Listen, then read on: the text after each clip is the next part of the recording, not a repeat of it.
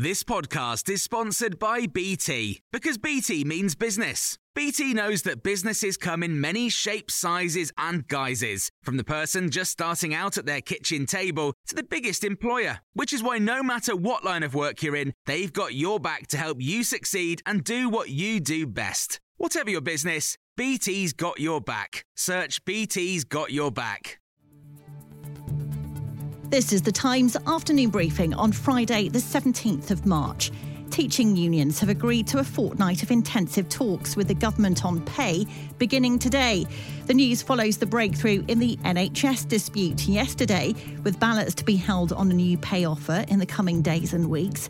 Dr. Layla McCay is Director of Policy at the NHS Confederation and has told Times Radio there's a huge sigh of relief, but questions remain. Really, what we need to see now is two things. One, the trade unions, and um, to actually endorse this and move forward with it. And also, of course, to figure out how we're going to pay for it. Uh, the NHS has a certain amount of money that is uh, that is earmarked to, for pay but this increase could lead to an extra £2 billion pay bill. But Donna Hale, a clinical specialist nurse in Sheffield, has told us she's disappointed. We've had 10 years, uh, 13 years of low pay rises in the NHS right across the board.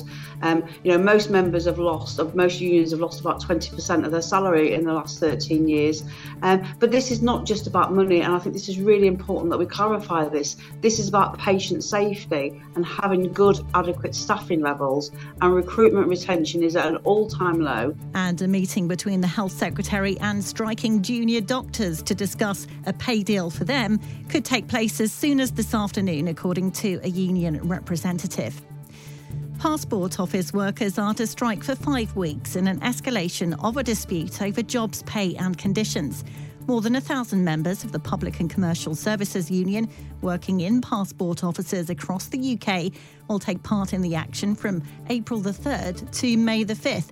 The union's warning the action is likely to have a significant impact on the delivery of passports as the summer approaches.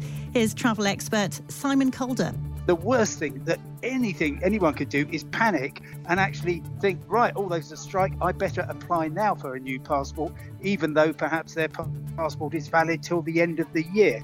And my concern is that even the announcement of the strike will start a surge in applications, which could lead to bottlenecks. So, even if the strike were called off, you could well find that um, things get a bit sticky uh, in terms of renewals and fresh applications. The Slovak government has approved sending fighter jets to Ukraine, stepping up its military assistance to Kiev in its fight against the Russian invasion. Slovakia is the second country to send warplanes to Ukraine after Poland, which announced it would do so yesterday. The Proms is at risk. Musicians are considering a boycott after the decision to close the BBC Singers. There's anger over the broadcaster's decision to disband the country's only professional chamber choir.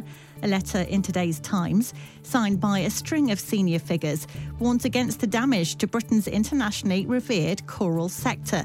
Sofi Jeannin is the choir's chief conductor and has told Times Radio she's been moved by the support they've received. We care desperately about this art form, and this is so absolutely vital to the ecosystem of, of music in the UK.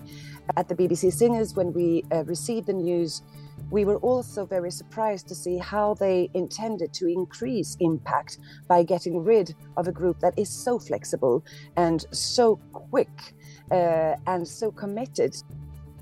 Ann Summers founder Jacqueline Gold has died at the age of 62. The businesswoman died yesterday evening after seven years of treatment for breast cancer. A family statement describes unspeakable sadness and says she was an absolute warrior throughout her cancer journey.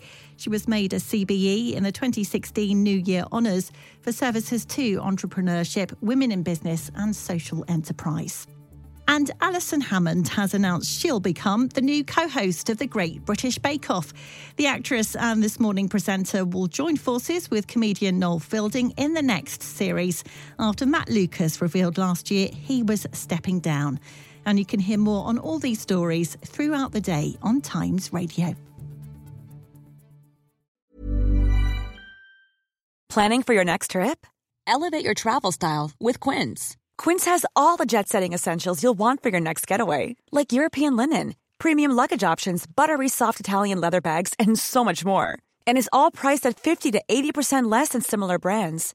Plus, Quince only works with factories that use safe and ethical manufacturing practices. Pack your bags with high-quality essentials you'll be wearing for vacations to come with Quince. Go to quince.com slash pack for free shipping and 365-day returns.